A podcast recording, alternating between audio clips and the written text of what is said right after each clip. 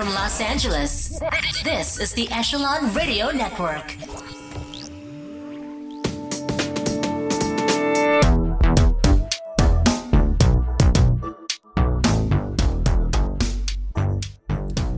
So, this is Jerry Hemsworth with the Echelon Radio broadcast, and I'm sitting here today with Kim Millman. She is an estate and, uh, well, well, let me back it up. You're a trust and estate planning attorney. Mm-hmm. Does it always go trust and estate planning attorney? In Actually, I generally describe it as estate planning and trust administration. oh, there it is. Okay, and what's the difference between what trust Okay, so- administration? So, so estate planning is what happens before someone dies, Mm-hmm. and trust administration is what happens after someone dies. which I would imagine is a much longer process. Yes, yeah, the trust, and it's it's actually much longer, more complicated, and generally more expensive. Oh gosh. So, uh, and there's a very big misconception about that because people are sort of conditioned to believe that if you do an estate plan that's a trust based plan, Mm-hmm. you don't have to go to probate, and when someone dies, you are done. You don't do anything. Right. And that's not true. There is as much work, if not more, after someone passes away.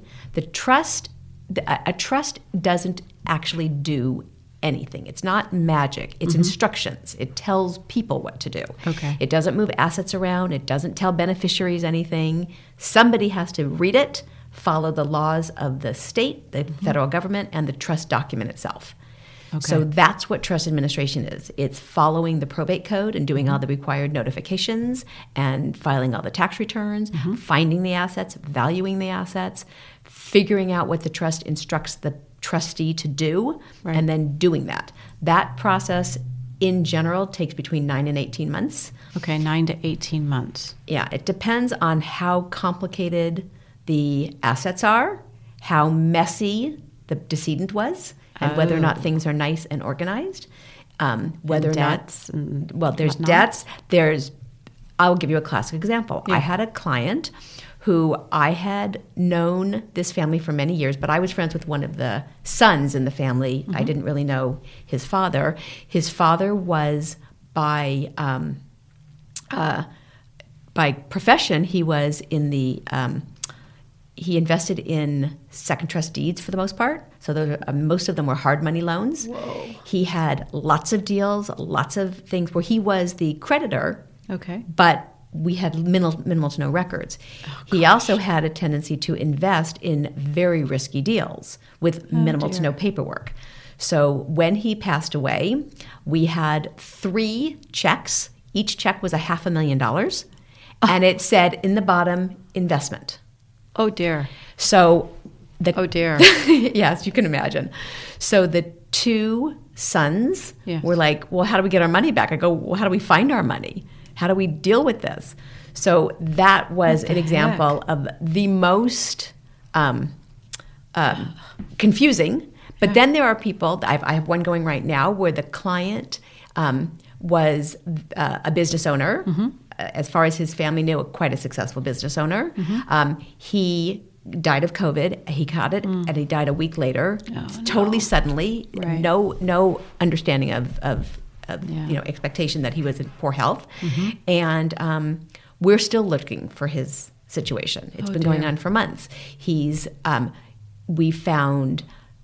I think we're at last count we had 35 bank accounts.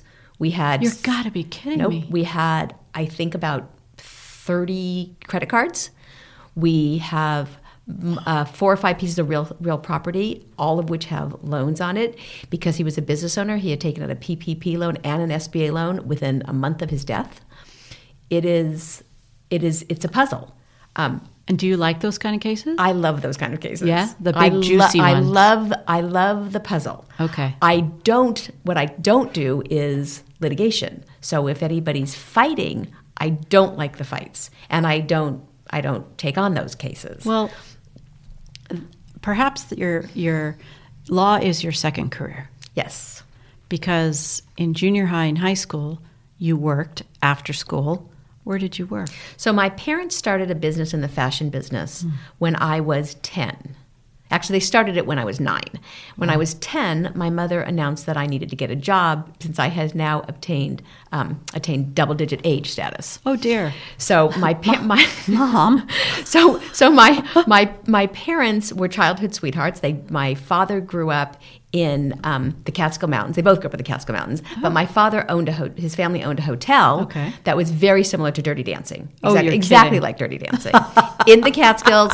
And my the reason my parents met is because my mother was a dancer at the hotel. Oh. when they were teenagers. Yeah. So uh, my father had this understanding that you basically give birth to your employees. Oh, that's my what, gosh. That's what his family was. Every Wow. member of his family. The hotel was started by his grandfather. There was um, his grandfather. He had five children. Their five children. Their five husbands. The five those five couples had ten grandchildren. They all lived together on the hotel property, and they all worked in the hotel. Every one of them. Truly a family. Truly business. a family business. So my father, that's how he thought family he businesses knew. worked. So so my my I have one sister. Um, the family business was my mother was the marketing side in in on the we were in like I said the apparel industry, and I was groomed to be my father's. Um, Gotcha. Uh, uh, His his- sidekick. well, like- kind of his sidekick, mostly his his escape plan. That's Oh. how that's how they were going to retire. They were going to Gotcha. give everything to me and my sister, and they whether you gonna- liked it or not. whether we liked it or not. Exactly. Mm. So when I was 10 and my mother made me this proposition, I said, "Well, I don't who I'm 10 years old, who's going to hire me?" And of course she said, "I will." So every day after school, Mm-hmm. um, I literally worked 40 hours a week from the time I was 10. Um, I worked all the way through high school, or all the way to junior high, through high school. I went to to uh, CSUN because it was close by. Sure. I worked um, 40 plus hours a week in college. Um, I, I so uh, this Did you ever question, or was it that this was normal for you, and and you don't question? so it's kind of both. When I was when I also when I was 10, Mm-hmm. my my fourth grade class went on a field trip to a courthouse, and I said, "Ah, this is what I want to do." Oh. And then the family business took over, and that that goal was sort of put aside. Uh-huh. Um, and um, as I said, I was I was my father's succession plan, and very uh, abruptly and tragically, my father passed away very young. Um, Oh, boy. How old was he? He was forty five. Oh no. Um, he uh, he was diagnosed with a brain tumor on Friday, and he died on Sunday. oh, you've got to be. kidding. So it was, yeah, it was a, it was, a, Oh. it was a very unbelievable circumstance. And so my my mother was a mess, Mm-hmm. and my sister and I were trying to keep my mother together and try to keep the business going. And I was 23, Mm. and I was the CFO because that's my that was my position. And did you know what you were doing? I did. point? I mean, to a certain extent. I Yes. mean, my father was self. My father was an engineer by training. Okay. But my father was running the business, and he had taught me from the time I was probably twelve or thirteen. I was running the books, and I was So doing. he was the- a great teacher. He was a great teacher, and I had sort of a a natural affinity to contracts and negotiations and, and stuff like that. Yeah. So I sort of stepped into that role, Okay.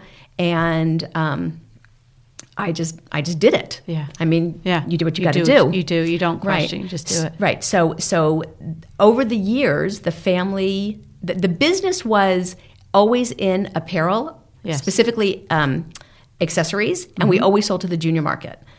So what Mm-hmm. And we direct mail catalog. no, no, no. What- not then- at that. Not at that time. Okay. No, it's the beginning stages. We were what was called a jobber. Okay. And jobbers don't exist anymore. But what jobbers did is they were a middleman between large manufacturers and individual mom and pop dress shops. Mm-hmm. Gotcha. And we had thousands of dress shops around the country. We had sales reps around the country, and we were the middleman. Yes. And over time, the economy changed. Mom and pop dress shops went out of business, Mm-hmm. and the rise of the malls happened, and every store was in every mall. So then you had, rather than have little stores all over the place, Mm-hmm. you had one store that was in 200 places or 500 places. And these are names that you grew up with. This Sure. Judy's, Contempo Yes. Casuals, um, Five Wet Seven Seal, 579, Yes. Petries, Yes. Gantos. Oh my gosh, yes. And we also sold to all the department stores, so Nordstrom's and Macy's and, and Sears, and I mean, everybody. Wow. And so we, but those type of people, they don't need a middleman. You are now, mm. you either You go know, direct. You go direct. So then we became domestic manufacturers. So we designed the product and we made it. So then we went from having sources out all over the place that mm-hmm. we're buying that we were buying from to turning into a factory. One of our competitors went out of business. We we I negotiated. I bought their whole factory. I bought all of their equipment. I bought all of their Oh employees. I moved them into our building, and we were we were domestic manufacturers. Unbelievable. And then the economy got even worse, and domestic manufacturing became impossible. Hmm. Partially because labor laws, labor laws and labor costs were too high, mm-hmm. but more importantly, we sold product that was not particularly liked by Cal OSHA. You can't hmm. do metal work. You can't do mm-hmm. leather dyeing, and we sold primarily belts and hats and and and small leather goods.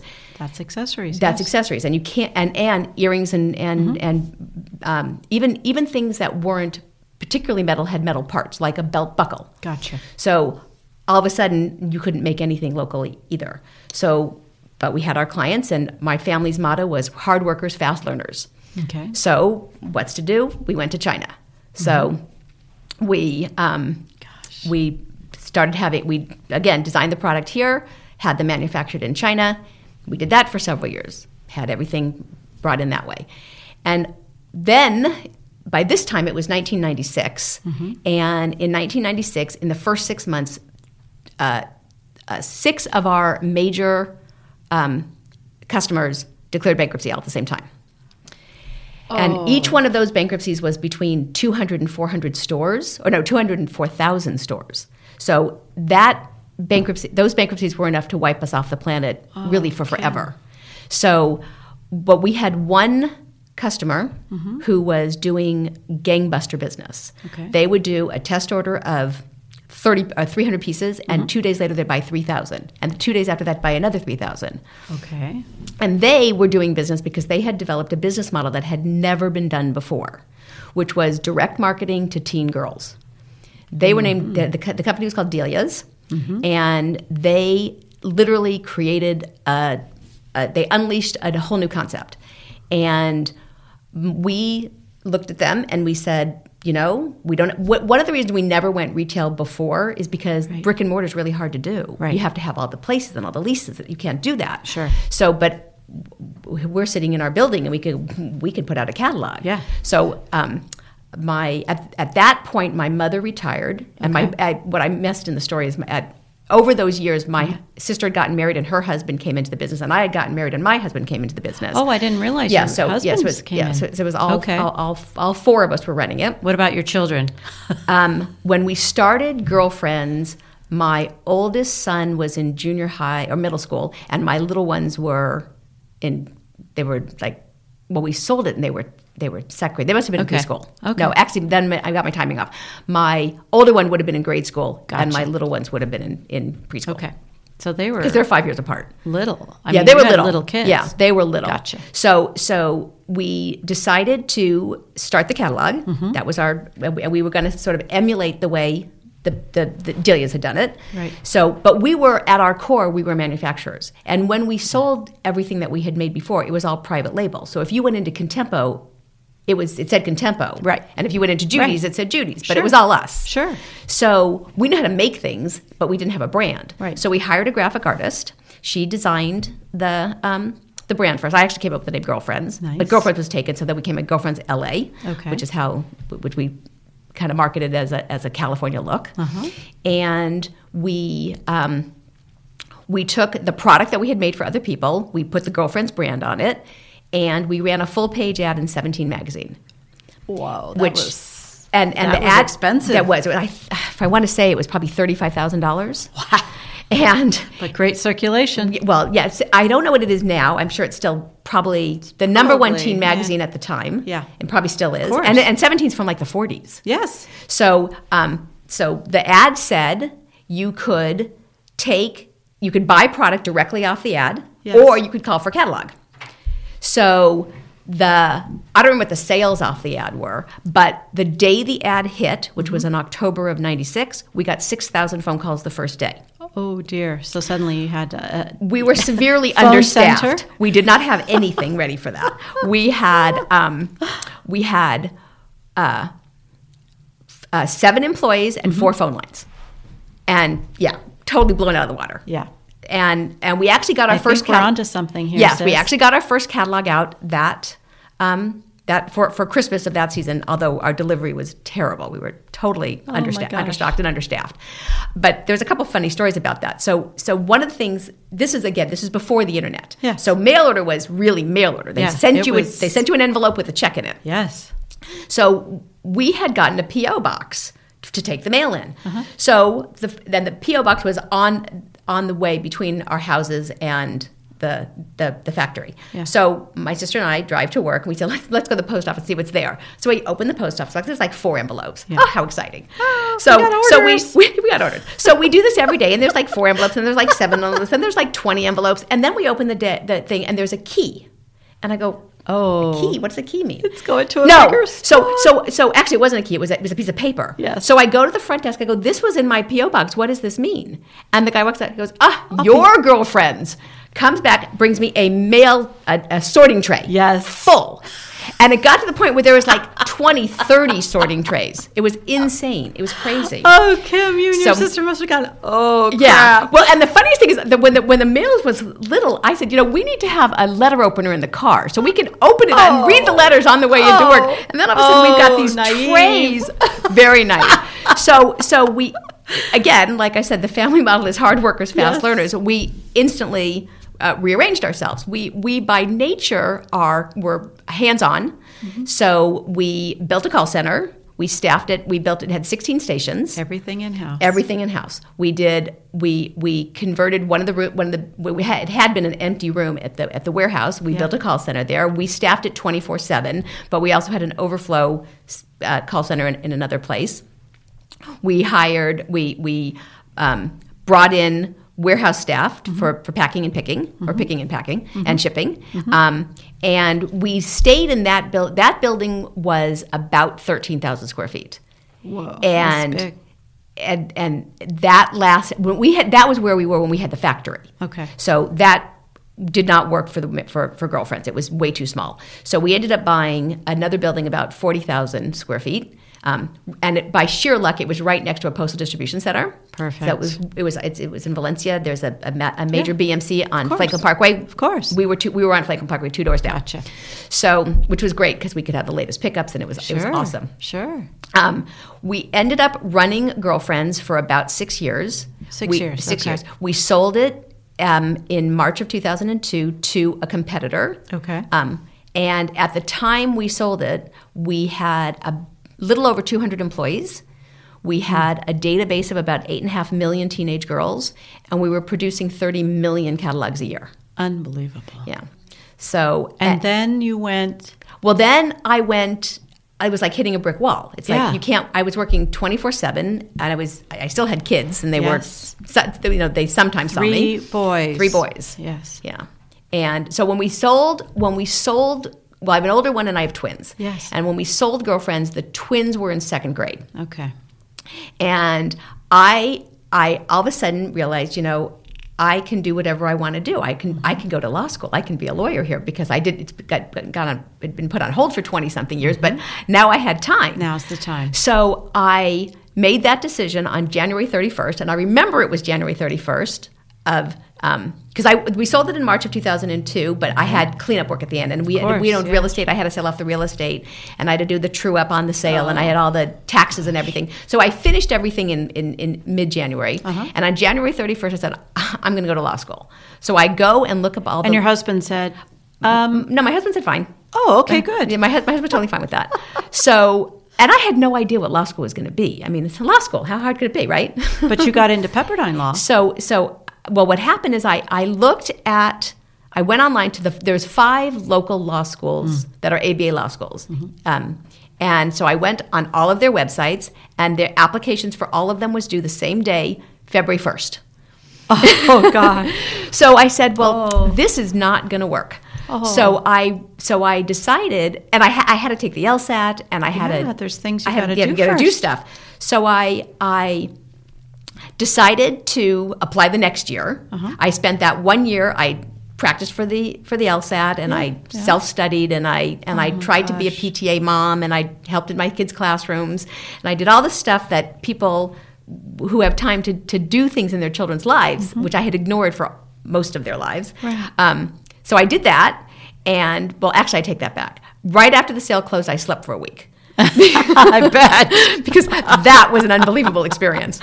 Um, And um, so then when I when I when I did decide to go to law school, I I did go to Pepperdine. I loved Pepperdine. I loved law school. I thought this was awesome. It was it was it was stimulating. And did you remember being 10 years old and going into that courthouse and going, wow. Well, you know, okay. I, the funniest thing is what happened is as a result of having the company, Mm-hmm. um, we had been involved in lots of litigation, various Okay. types of litigation. So my my quest for being in a courtroom went away.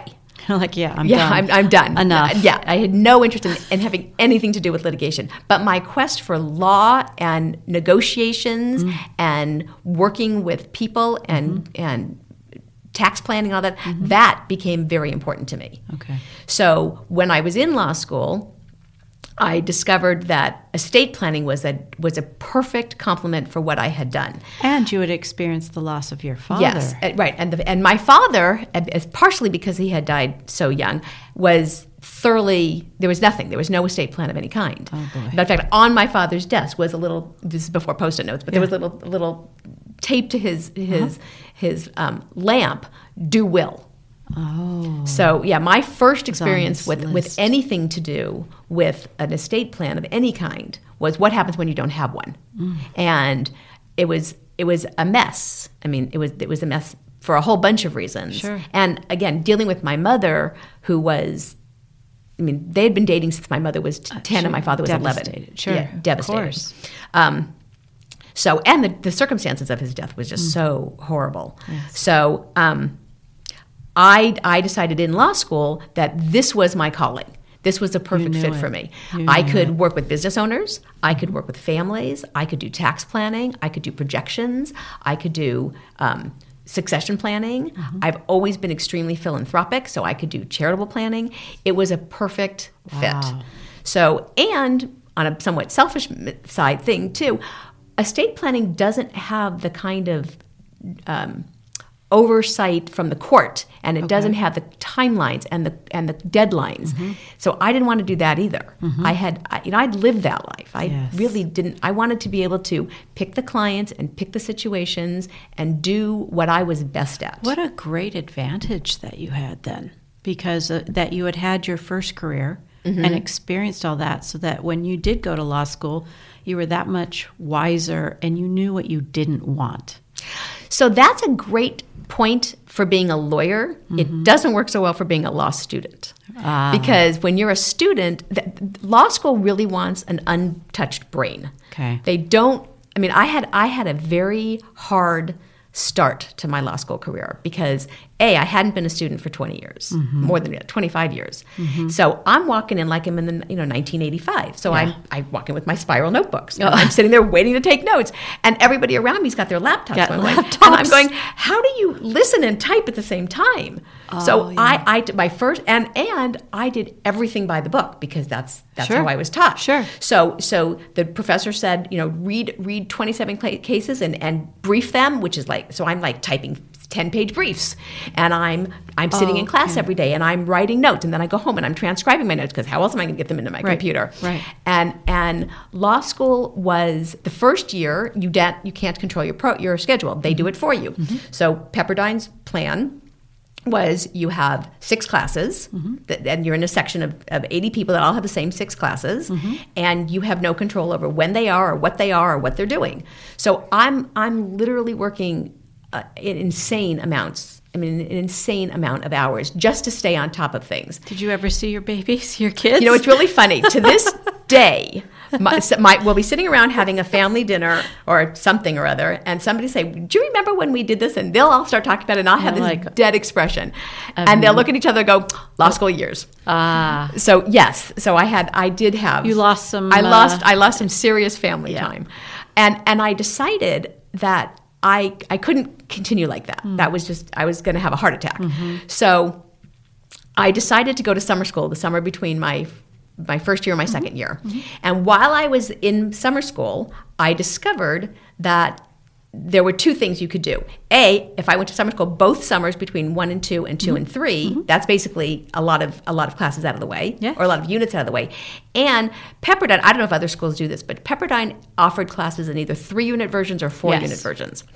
So if you take all the four unit versions, you end up lopping off Yeah. one or two classes. Yeah. So by sheer luck for me, all the classes that I was good in were four unit classes. Oh. So people didn't want to, people don't like those four units because if you do poorly in them, it trashes your GPA. I bet. But for me, Wills and Trust was a four unit class. Income tax was a four Oh, there unit was somebody saying this is the way you need to Right, go, Right, but Kim. you know, conversely, evidence was a four unit class, and I wasn't touching that one. so Run so, away. So, but but what happened is, so I did the four unit classes, and I took the summer school, um, both summers, and I ended up graduating a semester early. nice. So I literally slowed myself down to the point of speeding myself up. Yes. And then I I realized, okay, I, I know how to run a business Mm-hmm. and I've been to law school, but I have no idea how to be a lawyer. Because law school teaches you how to be a law student. Not how it doesn't teach you how to actually practice law. But you had run a business before. I had. so you knew about insurance. You knew about Right. accounting and Right. books and Right, right. And I had again, I was a CFO, so I knew Right. all the back end. Right. So I went and I I went to go look for a, a job, Mm-hmm. um, and I ended up working for an attorney who is um, a small lo- uh, sole practitioner, Mm-hmm. specialized in high net worth planning. Brilliant attorney, really nice guy. Taught me everything of how to be a lawyer. And he, he Nice. and, you know, some some attorneys became a bit of a mentor. he was a mentor, and a lot of a lot of sole practitioners don't do that because they're afraid the the, Right. the, the, the the underling is going to steal their business. Yes. But no, he didn't. He had me sit in on client meetings. He had me go to presentations. He was awesome, and um, I would have stayed with him Mm-hmm. because it was a great deal. But um, the economy turned again. Mm-hmm. Um, I graduated last school in 2000. I'm technically the class of 2007, but I graduated in 2006 because Okay. Mm-hmm. of that semester thing. So I worked. I started working for him in, in 2007, Yes. and then the economy went to yes 2008, and then in 2010, that was the year where there was no estate tax. Yes. So between the economy being terrible and the laws being totally uncertain, there was nothing to do.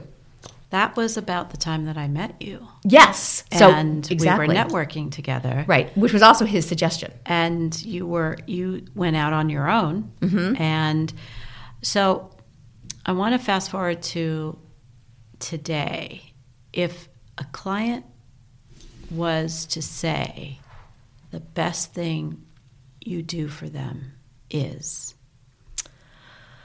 So ah, that's hard. Um, I think most, if you were to actually interview my clients, the answer that they would probably give you is I understand them. yes. I listen to them, I understand them, I correct them from making mistakes, I uh, I put together teams for their benefit, um, and that goes back to the to the more so on the on the trust administration side. Yes. Because when someone passes away, especially if they die either suddenly or, like I said before, in a disorganized manner, um, you need a team. Yeah. You need to find a CPA. You need to find a, a- a financial planner. You need to find an appraiser. You need to find a Real realtor. estate, You- yeah. So so the ability to network and find all those people Mm-hmm. has been amazing, amazing. And I bet because of everything you've been through in your life, business owner, mom, law school, every and and the loss of your fa- father, I I have to believe you bring uh, a- soft gentleness to your clients because you understand them and you understand the grief and some of the things they're going through. Yeah, I, I think that's probably true. Yeah. I think that's why I said if, if you ask them, I think that's what they would most likely think. Because I picked the profession avoiding the confrontation Yes. and the aggression. Mm-hmm. I mean, there are many, many really talented probate litigators out there. Yes. And when I have a client, like go back to the one with the with the three checks. Yes. We had a, I brought in a litigator because we had to do something on that. And it wa- it wasn't going to be me. Right. So I team up bring with in the people. team. Bring in the team, and and I'm and I have this great ability to do that from all of the people I've met over the years since I've been on my own, um, and it's Very been unique. really, really helpful. You are really one of the more unique attorneys I've ever met. I think I, I feel um, really confident in your ability because of your history and what you've done in your life. Well, thank you. And I just think that's it. I like like-minded people, and I think you're one of those. Well, I think it's also something to. I'm very detail oriented, mm-hmm. and I'm I get into the weeds, mm-hmm. and that's important when you're trying to find things. Right, but you're not afraid to get into the weeds either.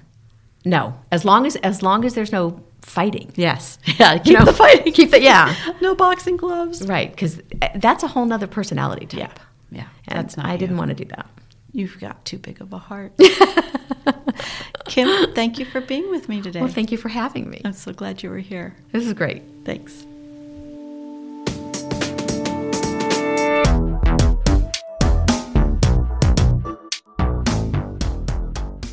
Presented by Echelon Business Development.